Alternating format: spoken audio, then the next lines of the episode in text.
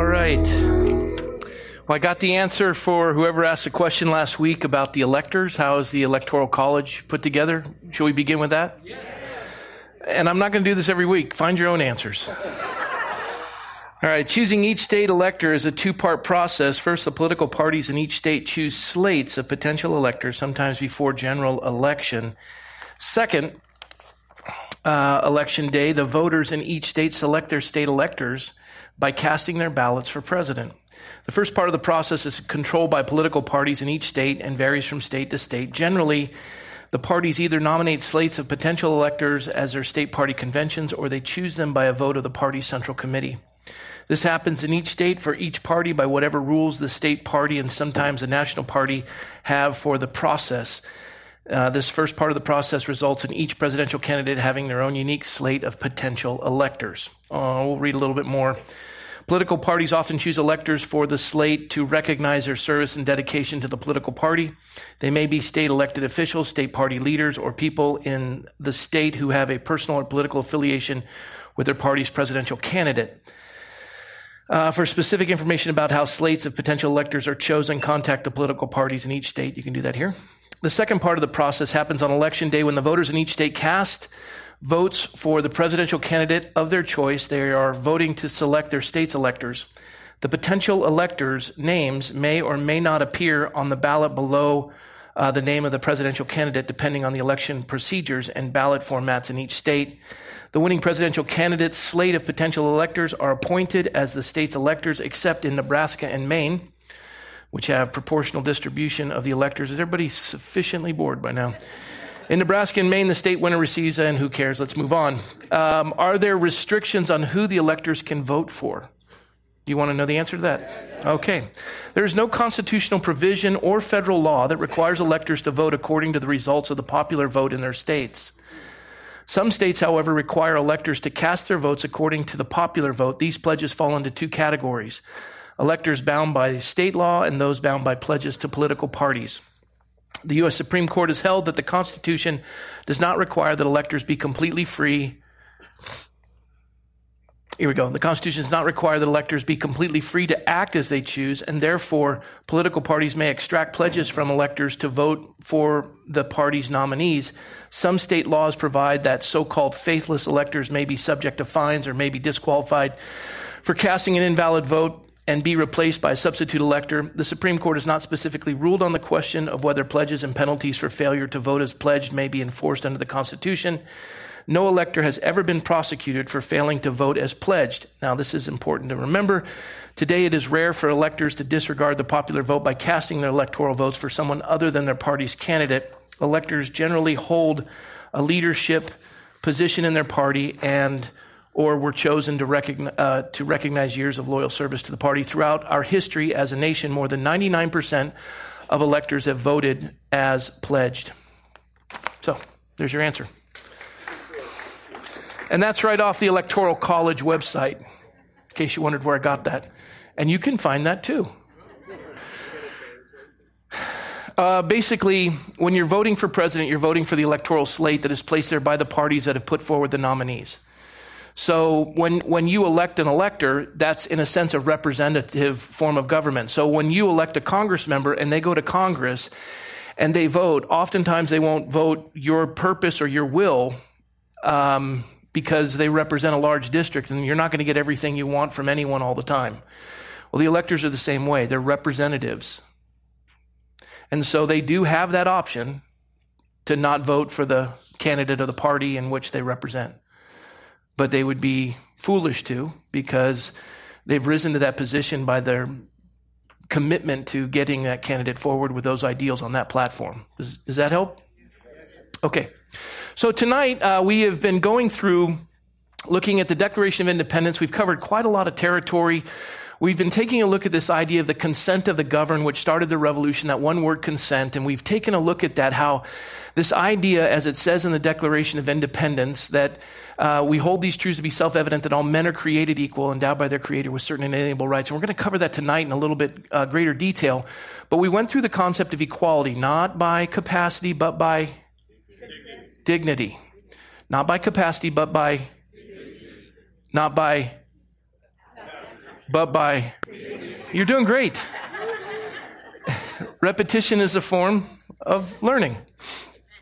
So in this idea of dignity, then we come to this, this realization that if we're equal in dignity given to us by our creator, not by man, but we're all equal in the eyes of God, if we're equal, then it, it, it, only stands to reason that you can't do to me anything that I don't give you consent to do. Would we agree with that?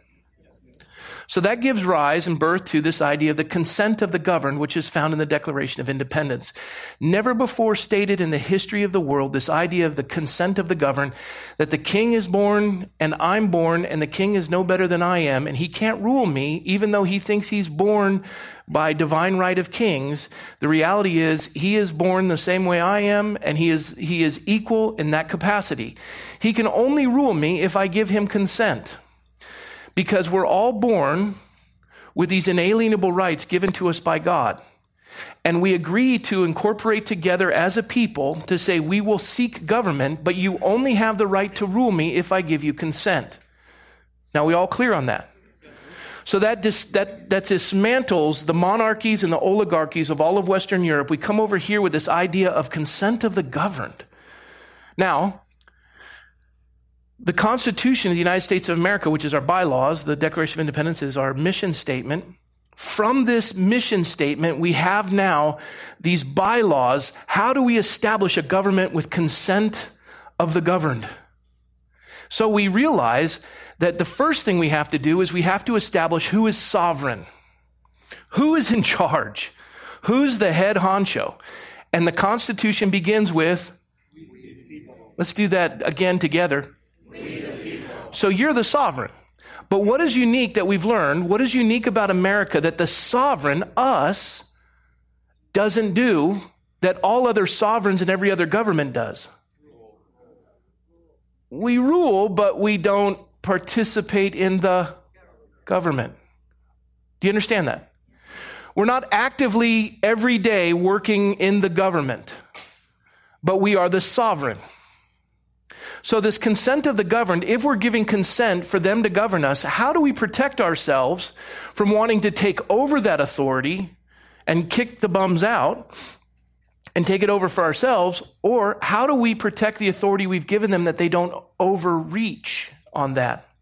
And so, Tonight, we're going to take a look at something very important that is designed in the first four articles of the Constitution. When we're finished tonight, if you're paying attention, you're going to know the first four of the seven articles of the U.S. Constitution so that when a candidate comes up and asks you, Will you support me if I run for office? you ask them what? What are the articles of the U.S. Constitution and how do you plan to defend those? Now, if you don't know what they are, they're going to snow you. So tonight we're going to learn the first four articles and how they fit. And it all begins with this idea. Can you see this word? It's passions. Do you see that? And then we have this one over here, appetites. And some of you haven't had dinner tonight. You know what I'm talking about. Impulse, passions, appetites, and impulse. That's my world. Passions, appetites, and impulses. So you're on a diet strict diet and you have to eat specific foods and you're starving and you're looking for the foods you're supposed to eat. Let's just say you're on Atkins. I like to call it Fatkins, but let's say you're on Atkins and you only have proteins and there's none in the house and you open up and you're, I mean, you're ravenously hungry and you open and there is a big bag of potato chips. And you haven't had a carbohydrate in four weeks. They the, the potato chip bag looks like it has wings on it and it's angelic. It's calling you. Nobody ever had that feeling? All right, how about this? You just see bacon sizzling in a pan. Anyone? That incites passions, appetites, impulses. It doesn't have to be food, it could be anything. I mean, how does how does the marketing industry win us in a 30 second ad? Somehow they appeal to our passions and our appetites to create an impulse. Has anyone ever bought a timeshare? We're just going to go for the free.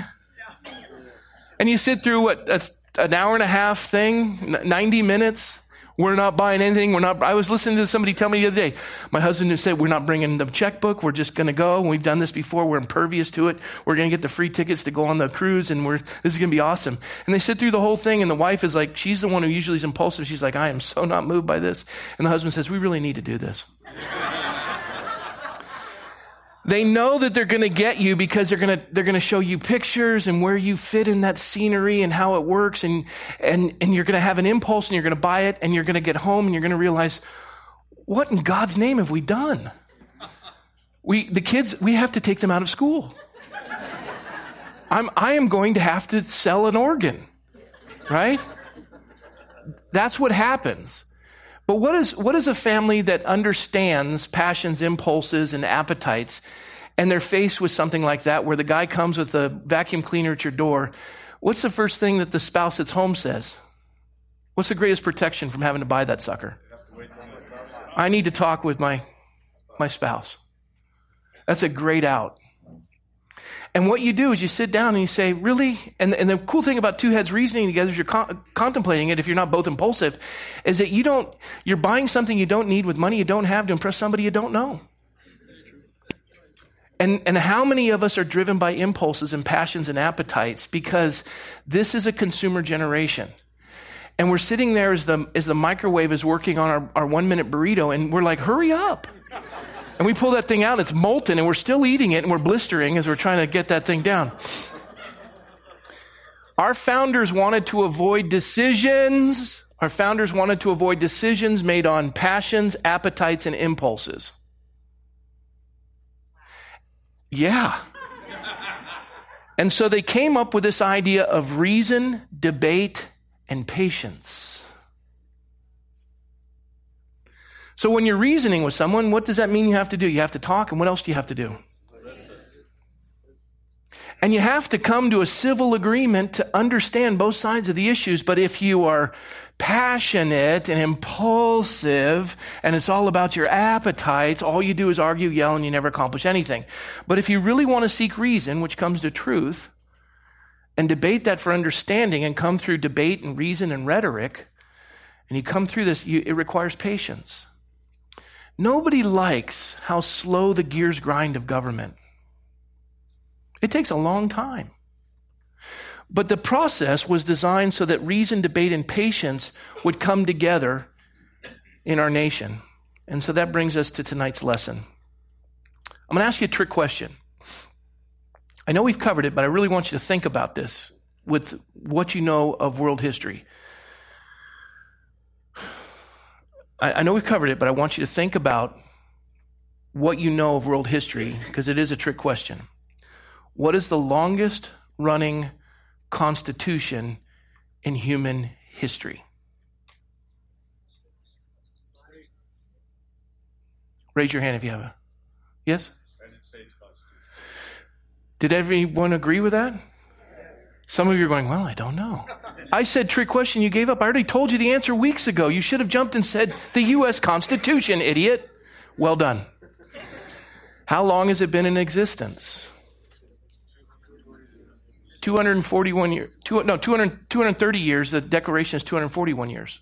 So 230 years, the U.S. Constitution has been in place. And here tonight, we're going to realize why it is the longest running Constitution in the history of the world. It was designed, this is why it's the longest running constitution in the history of the world. It was designed, this is so cool, it was designed so that we would not be ruled by passion, appetite, or impulse. That's why it's lasted 230 years. So that we wouldn't be driven by passion or appetite or impulse. But if we're not driven by this, what did our founders want us to be driven by? Reason, through discussion, logic, and patience. It was designed so that we wouldn't be ruled by the passions or the appetites, but by reason and patience. And so the idea is you talk it through, and it takes time. And so, what I want to look at tonight is this idea that passions come and go, but convictions do not. Have you ever, I mean, I'm 53, I can, I can go through all the fads. You had to have a pet rock and a a bean patch doll or whatever it was or Cabbage Patch. I remember the Walkman that I had to have. And any, anyone just ever have to have anything? You know what's really fun to do? Go out and follow the Harris dump trucks to the dump site and watch all the junk that they dump. And you look at it and you go, I really had to have that. And you realize I really don't need it. I mean, how do you buy, you know, bought that uh, thing that moves and you run on it? A treadmill, right. And what did you do with it? It was a place where you hung your clothes. You never used it. And nobody wants it. And, and this is, this is the idea that we are driven by these passions and passions come and go. And, and you can think about it. The, the, the, the, relationships you entered into because you were smitten by a vision and then all of a sudden you get to realize the person as you start to work through life. Uh,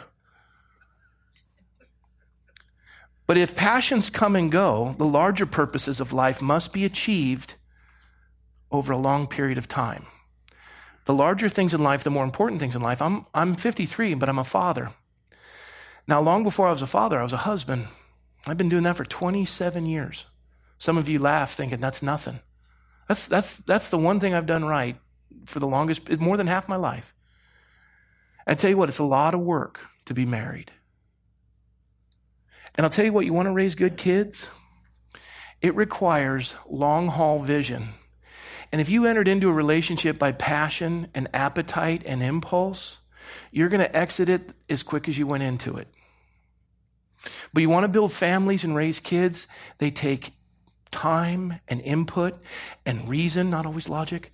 Um, but you endeavor. And, and how does a family survive? Communicating, working through issues. You don't slam the door. You don't talk to your mother that way. You don't talk to your siblings that way. Sit down, sit straight. Don't, don't chew with your mouth open. What are you doing? You're walking them through life and you're showing them what life is about. And to raise good kids, it requires time and effort. If you think good kids just come because you farm them off to somebody else to raise, you're going to turn around one day and realize you don't know who your kids are. And I told you the story about my dad with Alzheimer's. He never showed you the right side of the wall with all of his accomplishments. He always showed you the left side of the hallway with all the pictures of the family. In the throes of Alzheimer's, none of this mattered, but the kids, the family were everything. And why? Because that was long haul. When he went to Vietnam, he always came home. When he went to the bank, he always came home. When he went on a deployment, he always came home.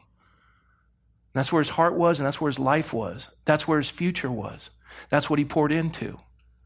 Well, these founders, when they said in the course of human events, it becomes necessary for one people. So at any moment in time with any people, this is a long haul venture that is going to resonate throughout the world when we grasp the concept that all men are created equal.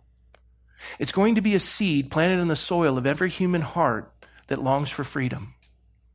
For every human heart that believes that it isn't a cosmic accident, was, but was created in the image of God, fearfully and wonderfully made, born in equality of dignity, maybe not capacity, but certainly dignity, that in that seed of that human heart would blossom this heart for freedom when in the course of human events it becomes necessary.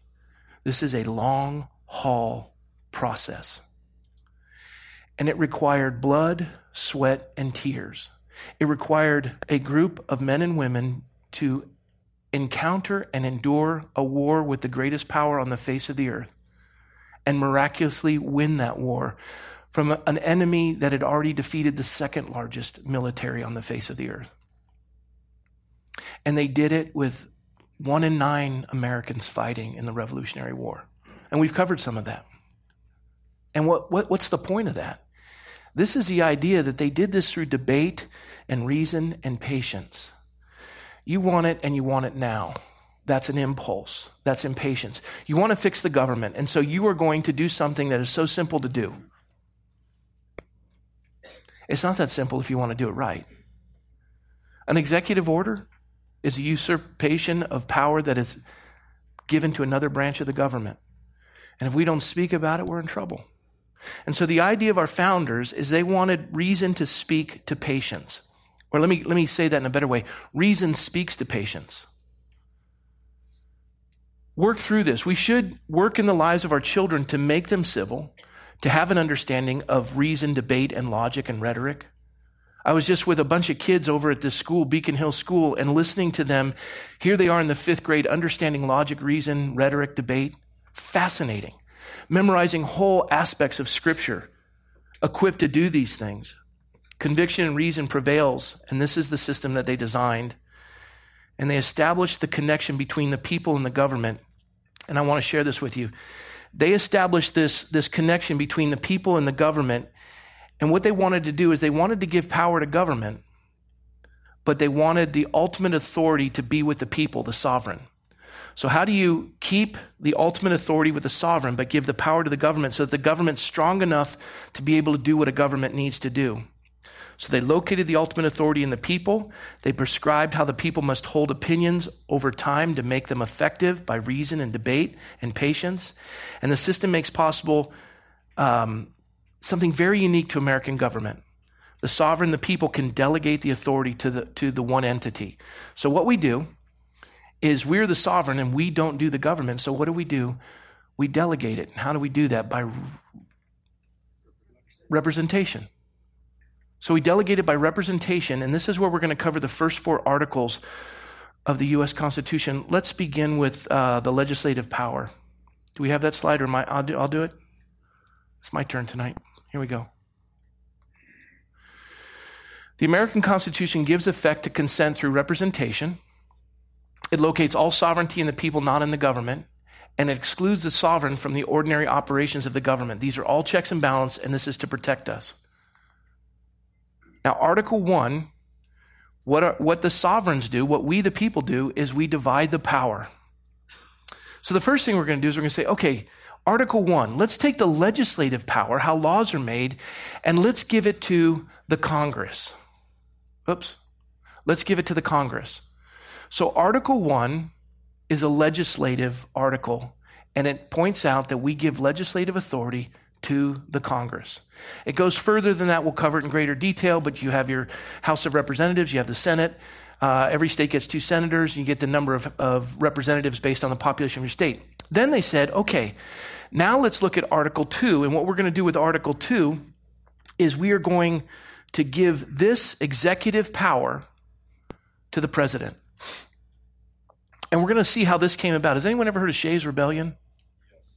Shays Rebellion is a reason why we have executive power, and it's a reason why George Washington came out of retirement to oversee the Constitutional Convention.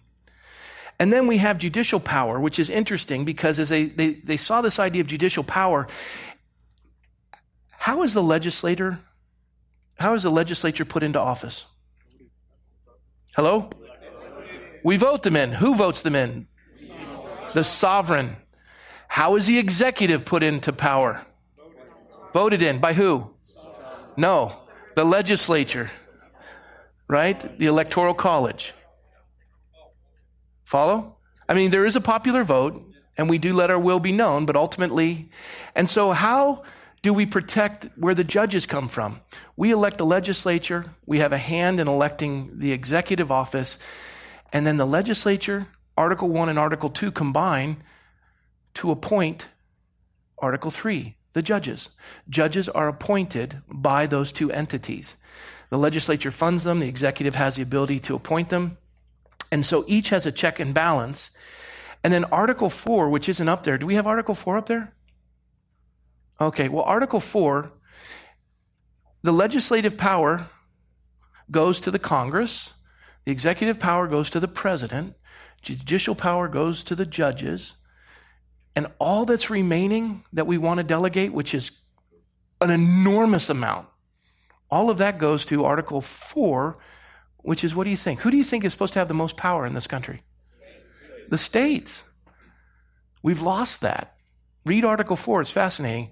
So, Article 4 is states. So, if you want to remember the first four legislative, executive, judicial, and states. Legislative, executive, judicial, and states. Let's do it together. Legislative, executive, judicial, and states. One more time. Legislative, executive, judicial, and states. You got it? Let me hear you do it without me. Did you do it without looking? I'm just, yeah. Now, the sovereigns delegate all of this power into four entities legislative, executive, judicial, and states. The symmetry of it is brilliant. How do you get anything done? The legislature has to legislate. The executive has to exec- execute. The judicial has to rule on these things. Everybody's got a role in it. What are they doing? They're reasoning and they're debating and there's patience. And all of that is given as we educate our young to participate in the process of distributing the power while the sovereign still retains it. The symmetry of it is fascinating. And if anything up there isn't being accomplished quickly, push it to the states. And let the states rule and even push it further down to the county and to the local level so that we have this freedom to operate and to accomplish these things. And it's all made possible by one word, consent, that brings on representation. Now, what would happen if the sovereign, you or me, if the sovereign participated in any one of these bodies of government? Mob rule, chaos. Let me, let me give you the answer to the question I was asking. Whatever branch that the sovereign decides to participate in becomes the dominant branch. Right? So what's fascinating in this form of government is the sovereign doesn't participate, so neither portion should be dominant because all of them checks the others. Whatever part the government, the sovereign was in, that would become the dominant part. But by this constitution, we can separate those powers, which I've shown you here. This allows them to be strong, which we still need. We need the government to be strong, but we still need safety in protecting our freedoms. And this is how we do it. This is the design that our founders gave us. So, what that means is that principles of human equality under the laws of nature and nature's God gives rise to the principles of government by consent, which we've already covered.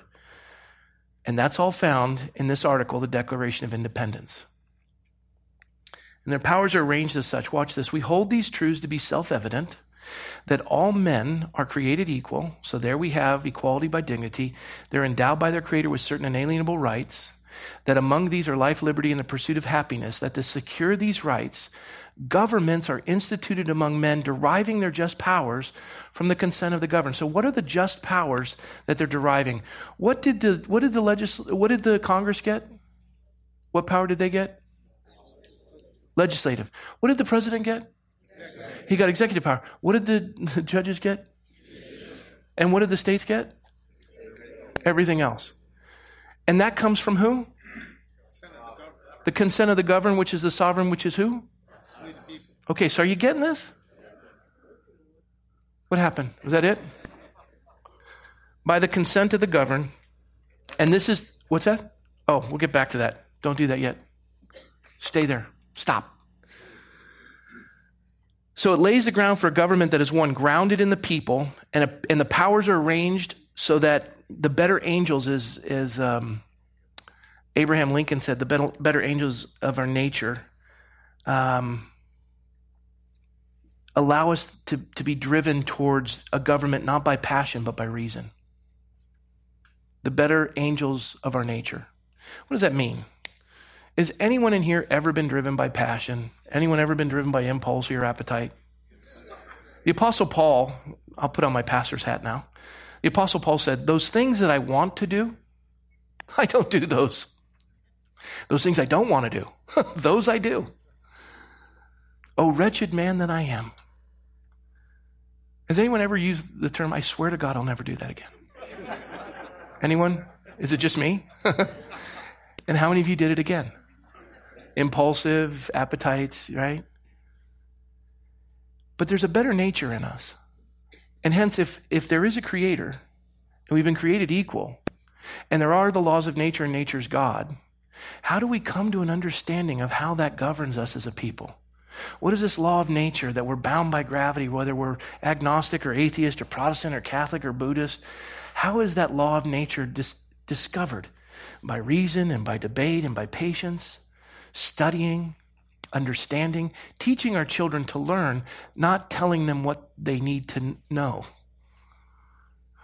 Right? Not giving them the things we want them to have, but teaching them how to find truth.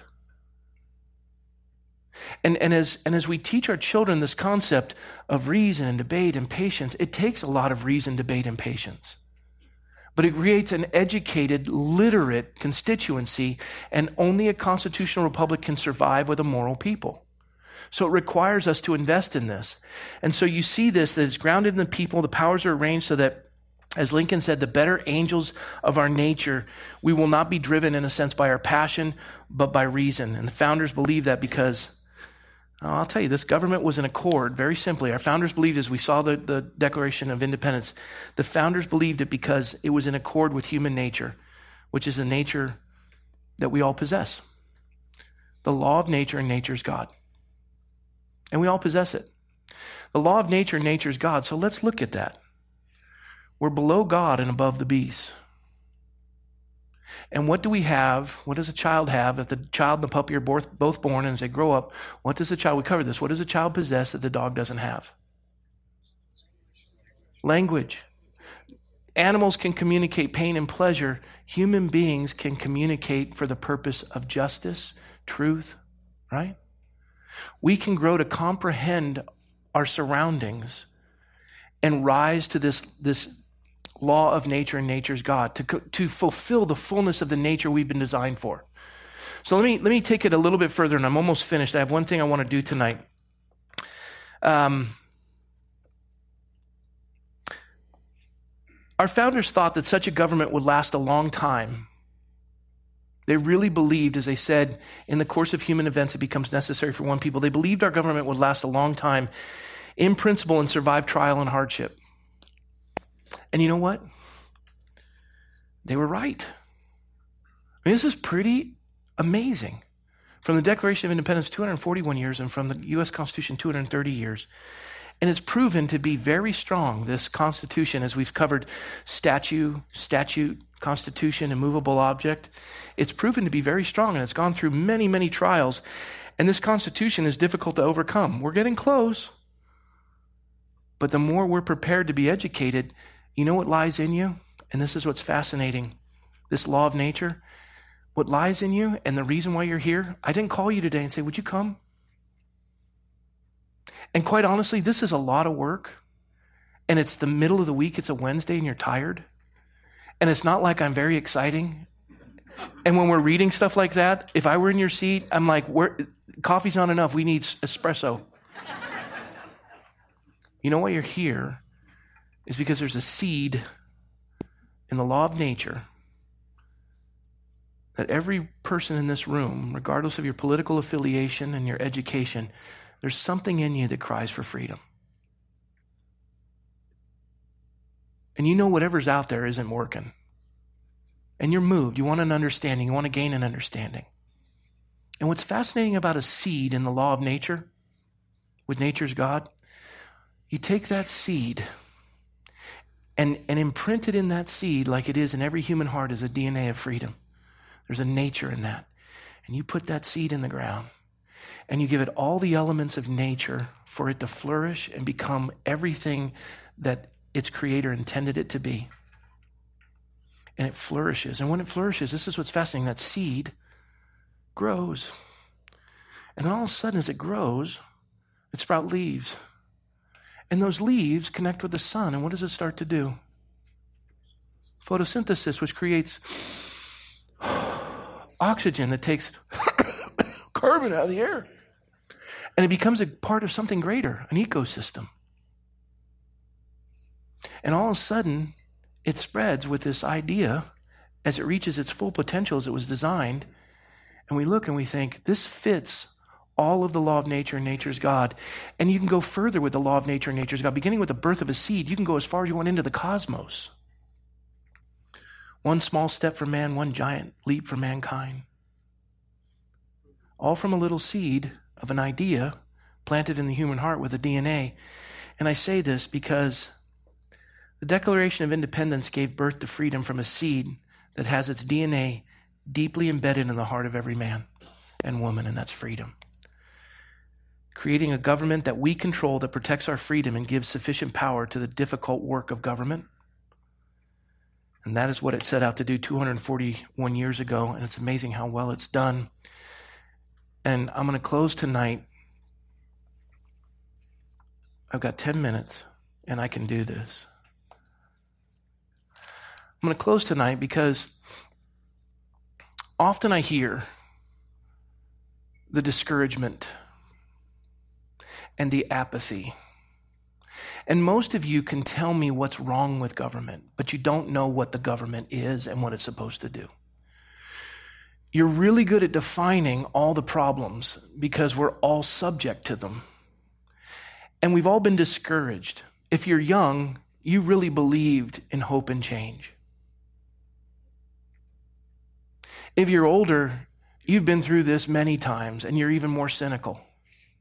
Some of you have seen a country which had this machination or which, which, which had this idea and you remember that.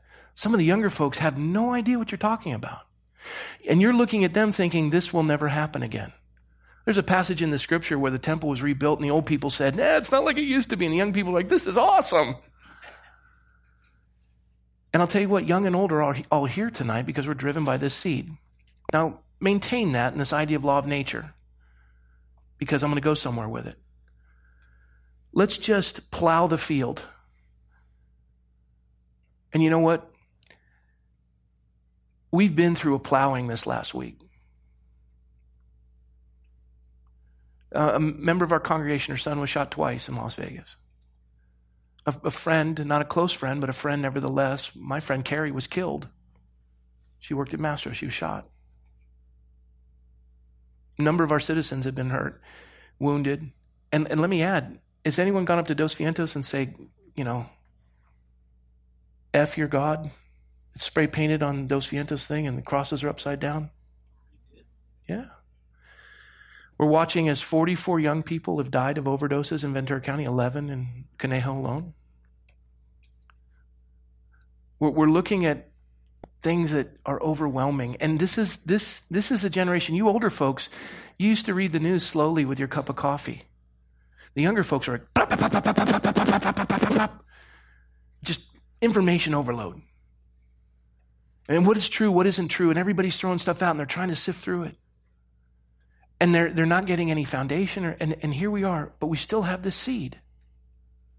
And you're discouraged. I get it. But I want to tell you something. Don't think for a minute that in the course of human events it becomes necessary for one people. Don't think for a minute that this, this world hasn't been worse. I got news for you. It's been way worse. And you think the United States of America is in, in, in bad shape right now? I want to take you back to 1860. There were 30 million people in the country. 1860, 30 million people. A president is elected by the name of Abraham Lincoln. And fascinatingly enough, he was from a party that didn't exist six years previous. In 1854, 11 people got together I think, no, 17 people got together in a church in Ripon, Wisconsin. And they got together for the sole purpose of abolishing slavery. Everybody laughed at them. They had an influx in the House and the Senate, and by 1860, they got a president elected by the name of Abraham Lincoln. He'd been a congressman. He'd lost more elections than he'd won. And he was only a, a freshman congressman, I think one term. And he steps in against Lincoln Douglas, who supported slavery. Lincoln was opposed to it. And when he, when he gets elected to office, before he even arrives in Washington for the inauguration, seven of the states in the United States secede from the Union. He hasn't become president yet, and seven states leave the Union. Ultimately, four more would join. That'd be 11 in a nation of what? 30, 34 states? And in 1861, with the firing on Fort Sumter, the war would begin, and we would lose unbelievable battles. And Robert E. Lee and the Confederate forces were eviscerating the Union forces. And they had one campaign that they were going to enter the North and they were going to crush the backbone and the spirit of the Union.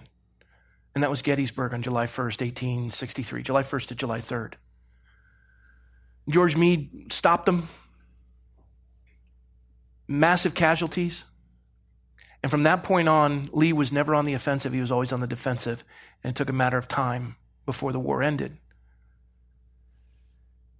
July 1st to July 3rd, almost 30,000 casualties.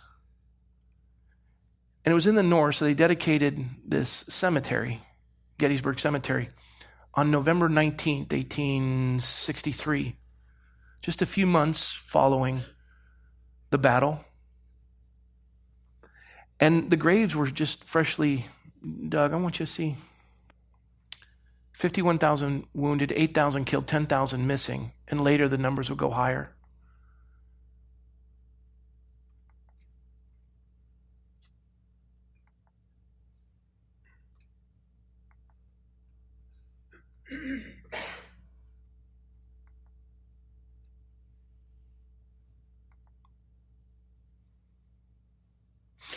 And as they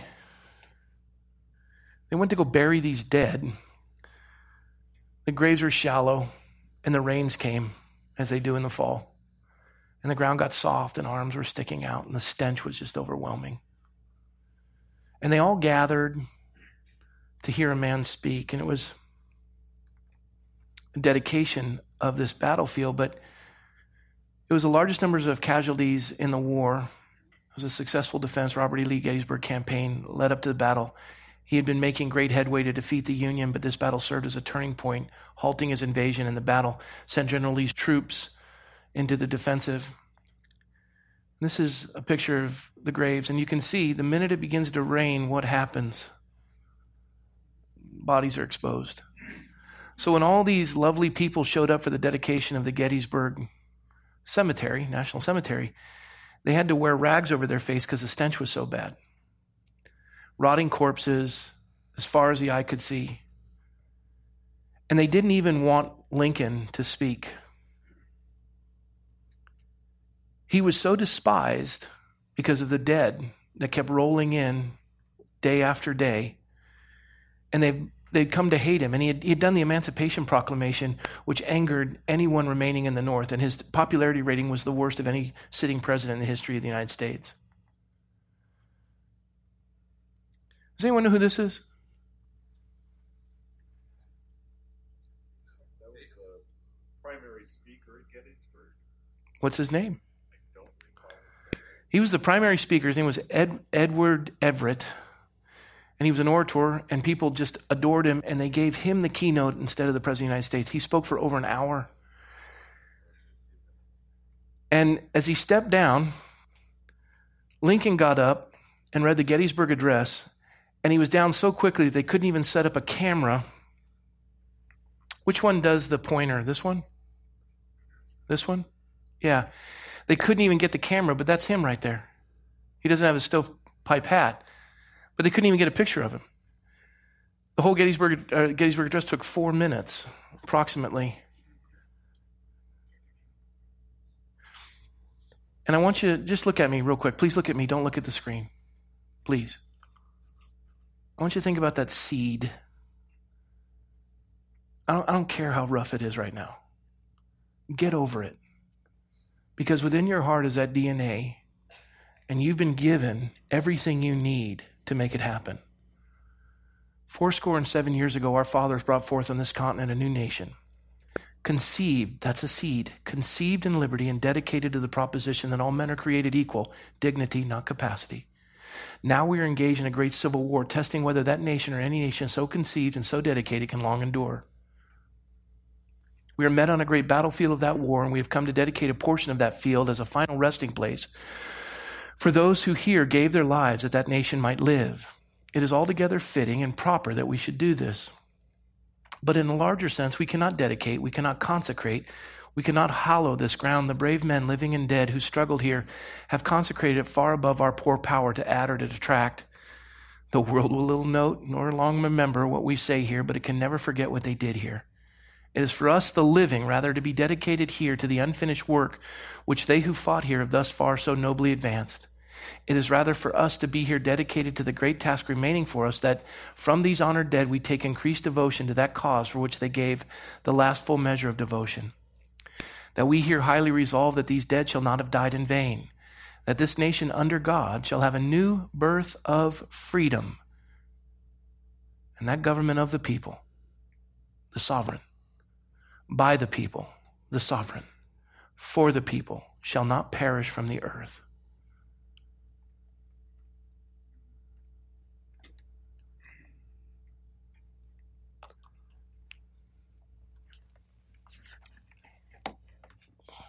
My mother lived with a woman when my father was in a home with Alzheimer's.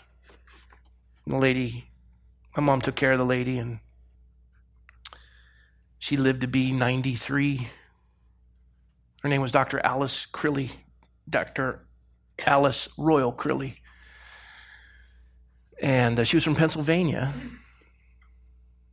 And um, she was a pretty neat woman. She had a photographic memory, and she gave me a gift when she died. She said, Rob, this belonged to my great great grandfather. And she said, Rob, my great, no, I'm sorry, great grandfather and my great grandmother, no, great great, my great great grandfather and my great great grandmother was still living.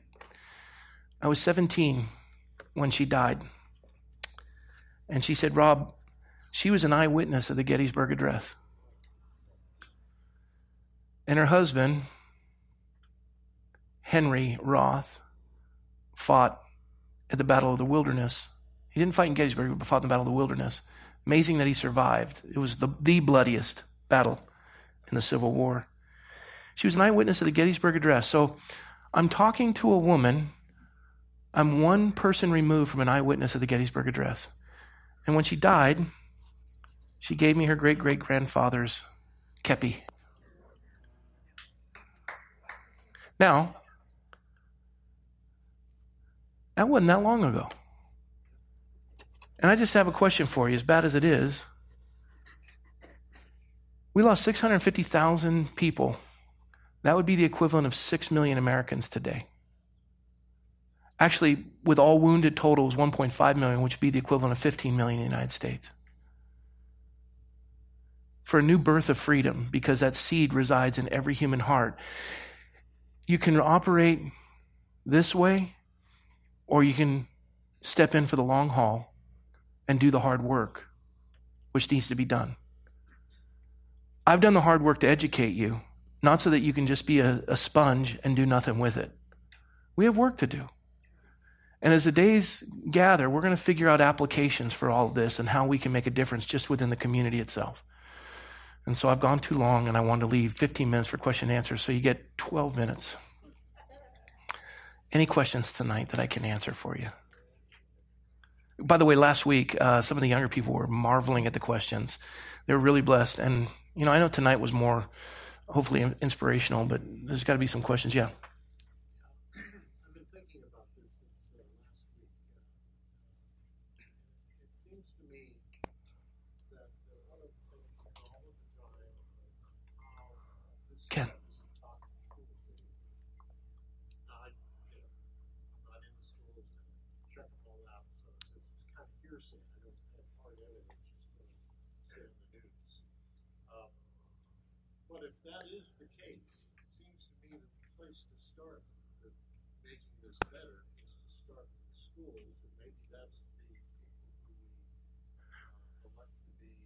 What What's the question on? Well, the question is, is, is that a good place to start? Eh, okay, so to apply what we're learning.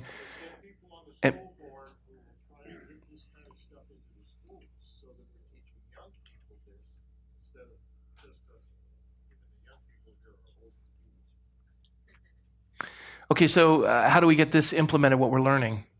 You already gave the answer to your question. You involve yourself because it's of the people, by the people, for the people. You're the sovereign.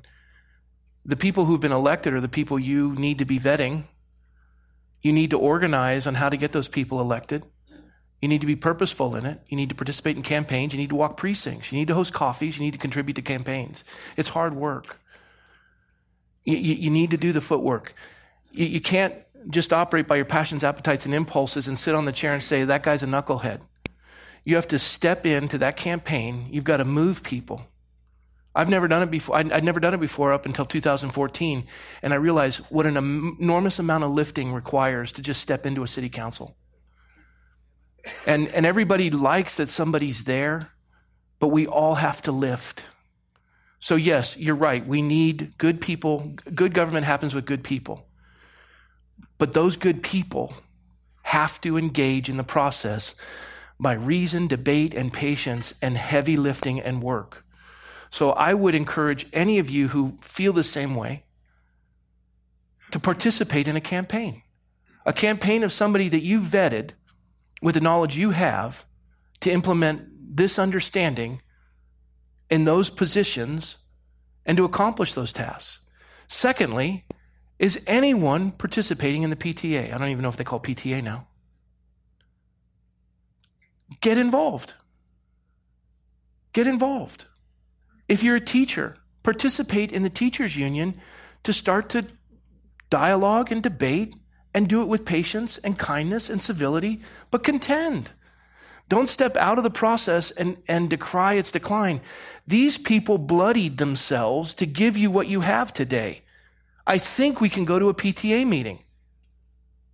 I was blessed to see a number of folks at the council meeting last night and, and, and to contend for the taxes in, the, in California over that. Uh, we're so thrilled that we have $10 million to be able to put to our roads. And we, we got that from SB1. SB1 just took $50 million out of our city with state taxes and they're going to give us 3 million back. That's called a ripoff. Where's the outcry? We're upset about the, the raise of the city manager and the city attorney. Whoa, whoa, whoa, whoa, whoa. Back up the bus. You just lost $47 million and didn't say boo. Get engaged. Participate. We, the people, we're the sovereign. We vet them. We give them power. This is the whole process. This is the principle of it. We do the work. There's no apathy, right? I don't know if that's the answer you wanted, but man, I was passionate about it. yes. Yes, back here?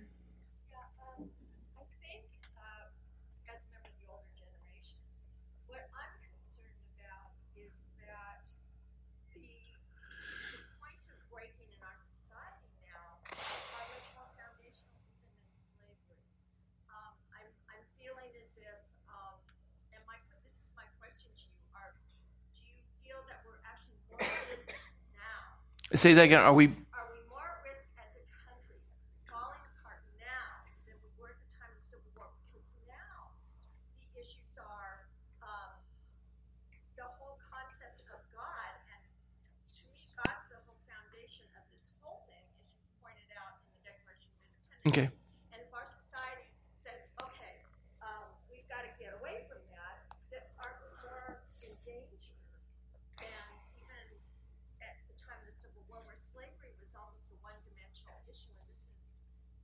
I got it. Okay, so the question is, are we more in danger because the found, this, this appears at this stage in the history of the United States to be more of an attack foundationally? And is it, is it more detrimental than it was during the Civil War?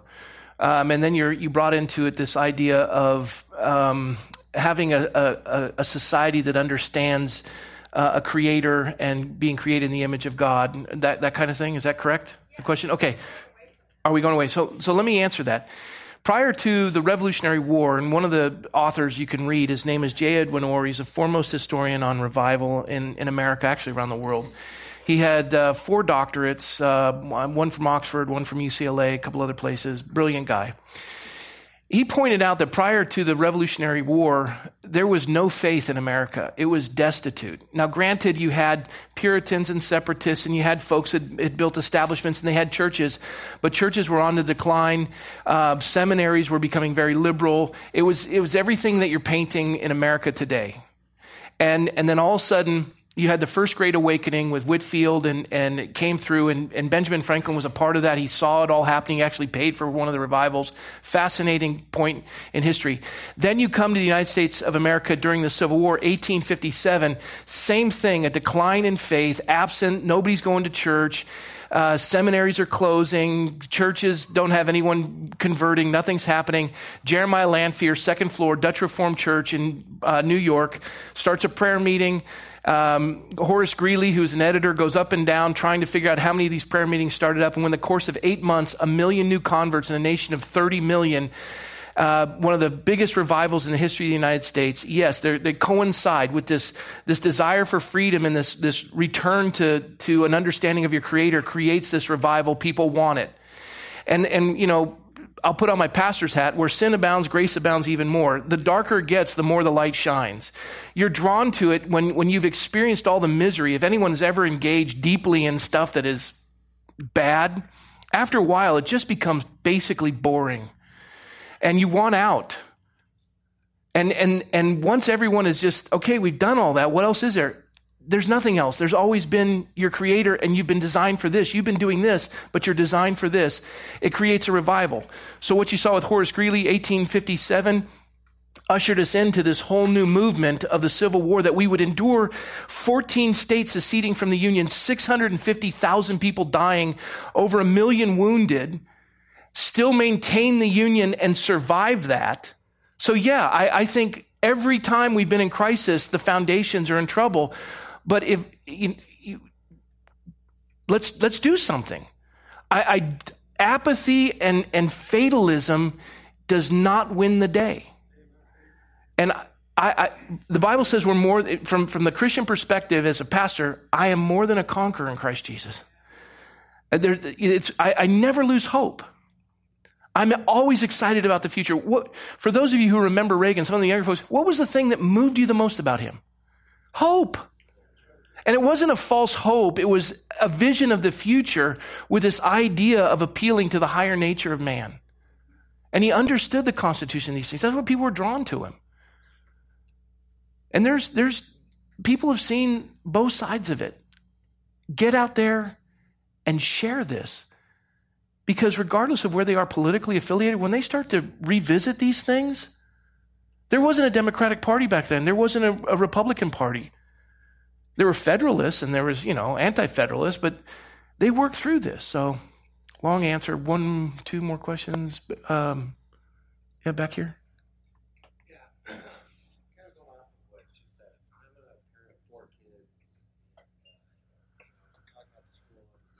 I know it's okay. So, I, I get what you say. I see your passion. I love it. But is a dissociative conjunctive, so basically you've erased everything he said. Go ahead. No, well, this is interesting. Trying to understand.